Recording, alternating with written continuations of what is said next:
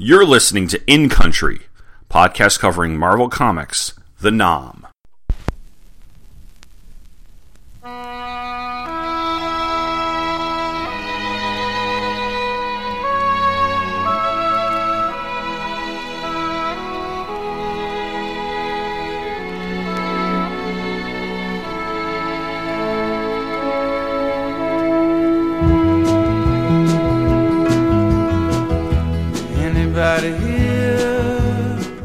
Hello and welcome to episode 39 of In Country, a podcast that is taking a complete look at the Marvel Comics series, The Nam. I'm your host, Tom Panarese, and this episode and issue I'm covering, which is The Nam number 35, will close out 1968, which was probably the most tumultuous year of the decade. And that's reflected in the song that I chose this time around, which was Dion's Abraham, Martin, and John. The song itself went as high as number 4 on the Billboard Hot 100 toward the end of 1968 and was written in direct response to the assassinations of Martin Luther King and Robert F. Kennedy, both of which took place earlier in the year. Incidentally, it marked the departure for Dion, whose ear- early career was with his group Dion and the Belmonts, and I'm sure that most people know the song Run Around Sue. The song was also a departure for the songwriter and producer Dick Holler and Phil Gernhard, whose most notable song up to that point was the 1966 novelty hit Snoopy vs. the Red Baron. Our story this time around is called Sounds of Silence, a title obviously taken from another song, The Sound of Silence by Simon and Garfunkel. Our book was written by Doug Murray, penciled by Wayne Vansant, inked by Geof Isherwood, lettered and colored by Phil Felix. Don Daly is the editor. Larry Hama is back to being listed as consultant, and Tom DeFalco is the editor in chief. The issue came out on June 27, 1989. It was cover dated October 1989, according to Mike's Amazing World. The cover is by Wayne Vansant, and it shows Ice firing a gun while Da- Daniels radios for help. The title of the cover is saying, Reach Out and Touch Someone, which is takeoff from a very famous phone company jingle of the time. You've made some new friends who live far from you, and keeping them close is so easy to do. Reach out, reach out and touch someone. Reach out, call up and just say hi. Reach out, reach out and touch someone. Don't let those new friends get away. A telephone call now and then will bring them closer. They're waiting to hear from you. So reach out and touch someone. Give them a call. We open up in December of 1968 in Vietnam, somewhere near the Cambodian border. As one group of men talks, another slips by. The men talking are those of the 23rd, who are complaining about it being so close to Christmas and being stuck humping the boonies. The men are slipping by are the enemy, who are making their way through the jungle. We see our boys some more, or four African American soldiers. They're sitting around passing what looks like a joint and complaining about Whitey. No, I'm not kidding. They actually do use the word Whitey. Anyway, they talk about how Whitey's got too much invested in the war, and then one of them disappears. Another asks another of them, Williams, what it was like in his old unit, and Williams is about to tell him, and it, well, that's when another guy disappears. Williams is talking about some nut job lieutenant he had when they were in Quang Ngai province, and he realizes that both Jones and Scott, who are the other two guys he's talking of the other guys he's talking to, are gone. He then notices that the enemy troops are there and he's spotted. But before the enemy can react, Pig appears from the brush and starts firing. He then tells the guys to get their butts in gear and clean up the mess. Nearby, Martini, Biggs, and Ice hear the gunshots, and Ice recognizes it as Pig's M60. Martini, when the moment is right, detonates the Claymores, and the Claymores take out the NVA front. Pig and his men mop up in the rear. He yells at them to pour it on and don't let up. Soon, it's over, and Biggs congratulates everyone on doing a good job. Ice asks Pig what really happened, and Pig says it's pretty much what Ice figures. Charlie was going right by, and they got lucky. Pigs looks at the four guys who were hanging out at the beginning of the firefight Scott, Jones, Bacon, and Williams and says that I should let them straighten them up. Pigs looks at the four guys who were hanging out at the beginning of the firefight Scott, Jones, Bacon, and Williams and says that Ice should let him straighten them up. As Ice and Pig talk, Biggs tells Daniels to get them a ride, and Williams says, Yeah, fat boy, do something for a change. Daniels starts to say something, but Ice quiets him down. He then notes how Williams is a real pain, and Pig says he'll handle Williams. The chopper comes and later Pig is in the barracks, reaming the four of them for the carelessness that nearly got them all killed. Williams isn't having it and insists that he wasn't doing anything. The conversation is interrupted because the lieutenant wants to see him. Williams says something about Pig working for the man, and Pig says they'll finish this later. Minutes later, in the officer's hooch, Biggs sets down with Pig and says that Pig should be promoted. Pig tells him that the thing getting in the way is the fact that he never graduated high school. Biggs says that, that if that's all that's stopping him, then he can fix it, and offers Pig a study guide for the GED. And as Pig reaches one type for one type of education back in the world at Columbia University, hundreds stream away from another, putting their books aside to start their Christmas vacation. One such student is Ed Marks, who is walking across campus and runs into Franklin, the photographer from way back in issue number four, who forgot to load his camera. Franklin admits he was lying about that, and he got it all onto the six o'clock news. He then goes with Marks to a diner for a cup of coffee. He wants to know about the 23rd and asks specifically about a town called My Lai. Ed's not familiar with the town. Franklin says it's somewhere near Quang Ngai, and Marks mentions that it was way out of their AO. But you were the 23rd Division, Franklin asks. Marks explains, Ah, there's your problem. I was in the 23rd Infantry Brigade, part of the 25th Infantry Division. You're looking for the 23rd Division, the Americal. That's a whole nother unit. Franklin apologizes for the mix up and mentions that he has heard something nasty went down in My and thought that Ed might be able to help him out. They part ways and wish one another a Merry Christmas. Back in the Nam, the day before Christmas dawns. Cruz wakes all of them up and says that Bob Hope is going to play a USO show today, and they're going. Williams complains about it being white bread city, and Pig tells him to be quiet so they can get there and get it over with. A short while later, as the 23rd arrives at the makeshift auditorium, the place is packed and the reactions range from excited to annoyed. Pig takes the opportunity to study while Williams complains, and Daniels uses his binoculars so he can get a good look at Bob Hope. Bob Hope does his bit, and Margaret then comes out on stage. Daniels is so excited and he stands up, much to William's chagrin, as he says, Get your smelly butt out of my face, white boy, before I kick it. Why don't you try it, Williams asks Daniels. They almost do get into a fight, but Pig breaks it up and tells him to sit down and watch the show. Cruz and Ice talk about how they have a problem here, but Ice says to give Pig some time to figure things out. And as the men of the 23rd settle back in to see what they can see of the show, back in the world, Ed Marks and his dad watch the Bob Hope show on television. Ed's dad asks him if he's ever gone to one of the shows, and Ed says no, but it must be really cool to see those stars so up close and personal. Two things stick out for me in this issue. The first is the Bob Hope appearance, and it makes sense. USO shows are a staple of our military operations, and for years, Bob Hope was the mainstay of the USO shows. I like how some of the guys are really excited and some aren't. It's divided along racial lines, something I'll get into in a moment. The My Lai massacre is the other thing that's mentioned. I'll get in depth when it comes to the actual events and the historical context portion of this episode, a little more than I did last episode, where, where I mentioned it as well. But the way Murray has Ed Marks explain to Franklin the difference between his 23rd and the other 23rd makes me wonder if he put it in there as a response to people who were writing in. Those of us who are not familiar with the way armed forces are structured might be confused when we hear that the My Lai massacre was conducted by a quote 23rd, and yet there's little to no mention of the of it in the pages of these comics. So this is really a break for a little bit for a history lesson, while at the same time it's a way to catch up with Ed, who is attending college at Columbia. I also have to wonder if Murray deliberately put Ed at Columbia because this was one of the more volatile college campuses in the late 1960s. It also has one of the better journalism schools in the country. And I know Ed at one point did say he was looking to be a journalist. So this gives him a way to further Ed's education properly, I guess, and it gives him a way to show unrest on the home front when it becomes relevant. I mean, suppose he could, I suppose he could have put Marks at Berkeley or just had him go to San Francisco, but I think it would have been too obvious, to be honest. Maybe it's just my East Coast bias showing. Who knows? As for the story itself, it's another good one. I like that Murray is starting to develop another subplot, this time involving potential racial tensions among the troops. One of the most important things that happened in the late 1950s and throughout the 1960s was the civil rights movement, and it obviously affected the troops fighting overseas.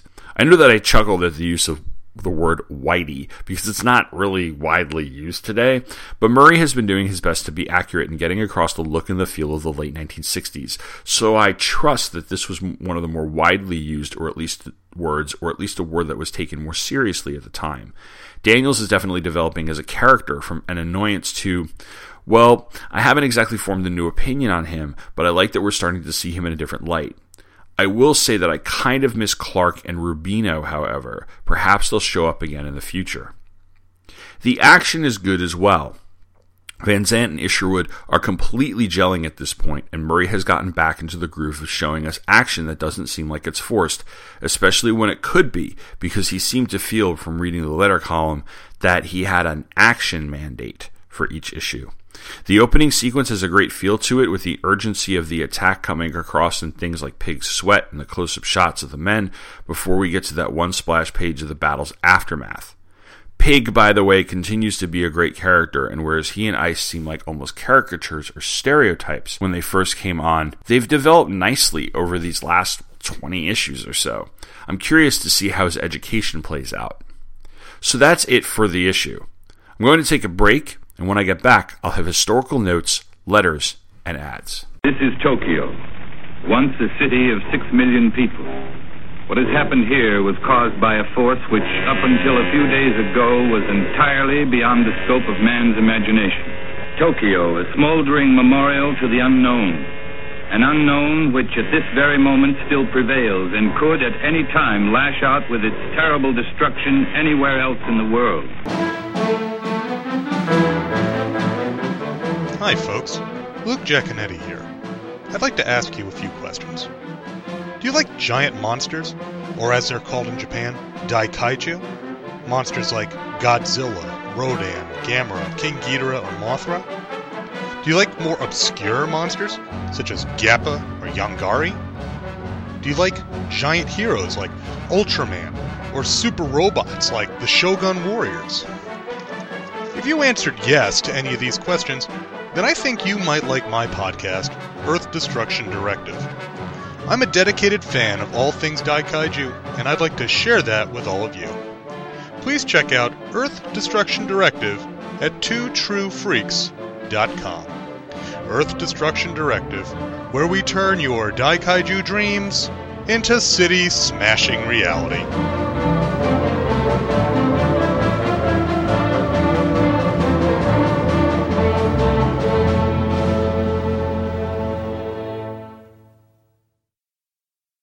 There's not much specifically to the Vietnam War for December of 1968, at least what I could find in my crack attempt at research.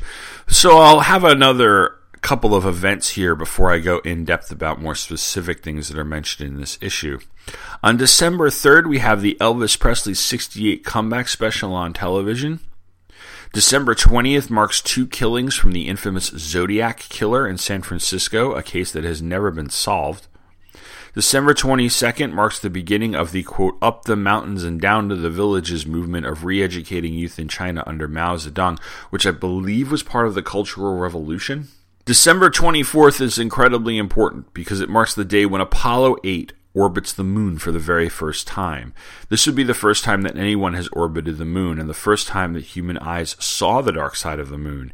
It would also give us the very famous photograph known as Earthrise, a shot of the Earth from the moon. And I'll post the picture in the show notes. It's a gorgeous, gorgeous picture.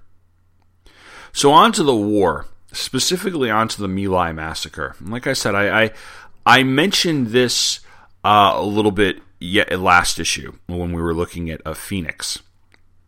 And I'll go try to go a little bit more in depth this time around too. It's quite possibly the most infamous event of the war, as it involved the massacre of hundreds of Vietnamese villagers by United States troops. The United States puts the body count at 347, and the Vietnamese government puts the body count at 504. The massacre took place on March 16, 1968, and was led, as I mentioned last episode, by Lieutenant William Calley and perpetrated by the Americal Division, which was part of the 23rd Infantry Division, as Ed Marks explained earlier in this issue. The massacre took place in two villages in the, in the Quang Ngai province, My Lai and My Khe. The area at the time, which was about 100 miles north of Da Nang, was known to the troops as Pinkville, and the Pinkville Massacre was an early name given to the episode. It would later go on to become known as the My Lai Massacre. The operation itself was not intended to be what it eventually became. This was essentially a typical sweep of a village for Viet Cong and other enemy operatives, which we've seen time and again in the comic. Being that this was March of 68, this was during the Tet Offensive, when such operations were being conducted a little more aggressively in the hopes of putting an end to the VC's operations in the area. Calley and his troops entered the area at about 0800, and while they did encounter some fire while landing near the village, they seemed to take the villagers by surprise because they were those people were getting ready for a regular market day. According to reports, most of the killings started without warning and involved indiscriminate killing of just about everyone. The Wikipedia page in the My Lai massacre is pretty extensive and gives a full rundown of what happened, and this includes a description from PFC Michael Bernhardt. I walked up and saw those guys doing strange things, setting fire to the hooches and huts, waiting for the people to come out, and then shooting them, going to the hooches and shooting them up gathering people in groups and shooting them. As I walked in, you could see piles of people all through the village, all over. They were gathered into large groups. I saw them shoot an N70, M79 grenade launcher into a group of people who were still alive, but it was mostly done with a machine gun. They were shooting women and children just like anybody else. They met no resistance, and I saw only three captured weapons. We had no casualties. It was just like any other Vietnamese village old papa sans, women, and kids. As a matter of fact, I don't remember seeing any one, one military age male in the entire place dead or alive. The massacre was stopped by Warrant Officer Hugh Thompson, Jr., and his helicopter crew, who spotted massive numbers of dead bodies and intervened. He also reported the incident almost immediately, and he and his crew were eventually given medals for their honesty. However, the Army was not so honest. The Army initially described the incident as a military victory that resulted in the deaths of 128 military combatants, and a cover up began, including investigations into the incident by the Army, including one by Colin Powell, who was part of the Americal Division months after the fact, and these investigations were criticized as, quote, whitewashing the events of My. Quite a number of congressmen ignored what was going on as well, because that what was happening was that people who were either there or who knew the truth about what had happened were writing letters to superior officers and congressmen and asking them to investigate the matter. It wasn't until November 12, 1969, when Seymour Hersh, a journalist who interviewed Calley, broke the story for the Associated Press. Time and Newsweek picked it up about a week later, and that led to a more serious investigation.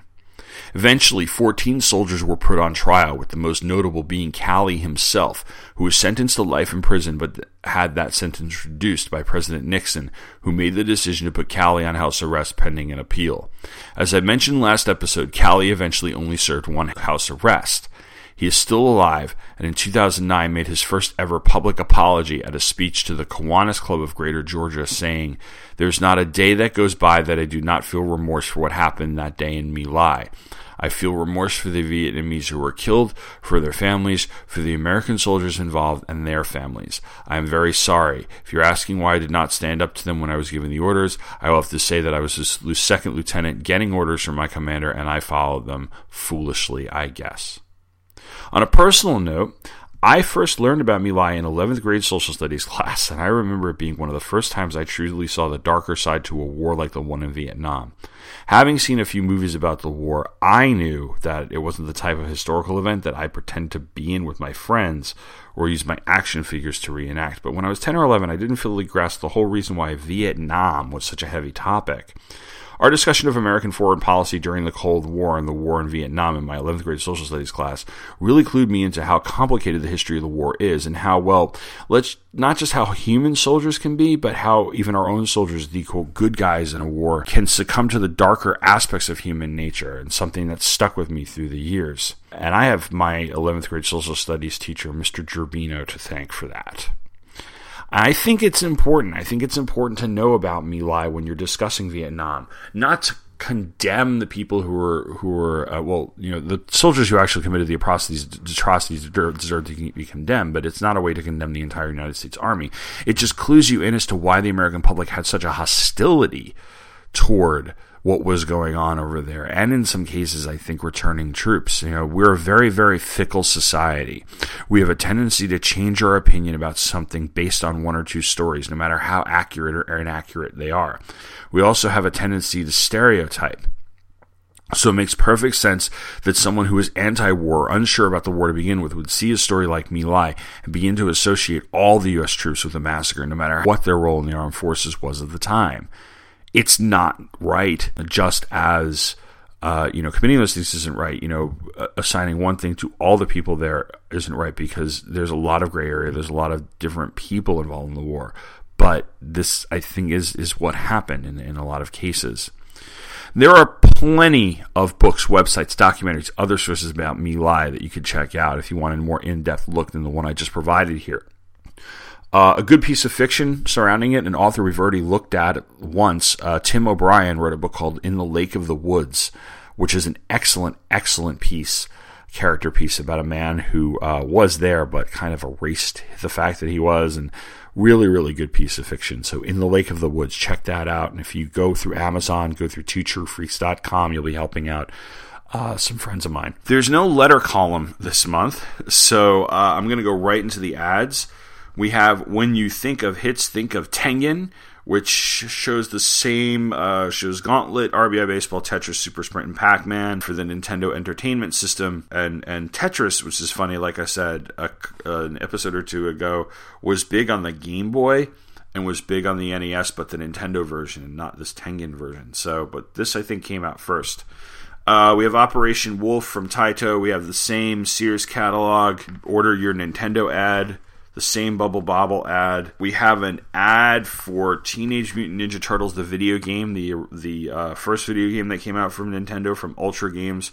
There's a shot of Raphael climbing out of a sewer manhole into your living room, and it says, "Turn your house into a sewer." And we all know by now how freaking impossible this game was, how much it made you hate life and hate video games and want to die and want to take your Nintendo out to the back and reenact that scene from Office Space. Just trust me on this. That stupid water level. I hated it. I hated it. I hated it. The Westfield Company uh, still has this great looking Art Adams Wolverine ad we have uh, a page with two ads on it, and the bottom is the great, the greatest in comic book conventions, which is still uh, still in the the tri-state area. But above that, you have now you can be Indiana Jones. Play the Indiana Jones interactive telephone adventure games. Choose from six games with great indie collectible prizes. Yeah, I forget this was like the height of the one nine hundred number. This late eighties, early nineties. Granted, most of the one nine hundred numbers out there were be, being used for phone sex, but um, but there were quite a number of like play this game or vote for this or vote for that uh, being used at the time. This the bullpen bulletins is exactly the same as it was last issue, as is the prizes for cash. There is an ad for Atlantis Attacks, which was the Marvel Annuals crossover from 1989, showing the covers of the West Coast Avengers Annual number 4, the Mighty Thor Annual number 14, and the Fantastic Four Annual number 22. Uh, there's an Advanced Dungeons and Dragons Player's Handbook. It says your toughest opponent shouldn't be the rulebook. And on the back, we have the Konami Blades of Steel Double Dribble and Track and Field 2 ad.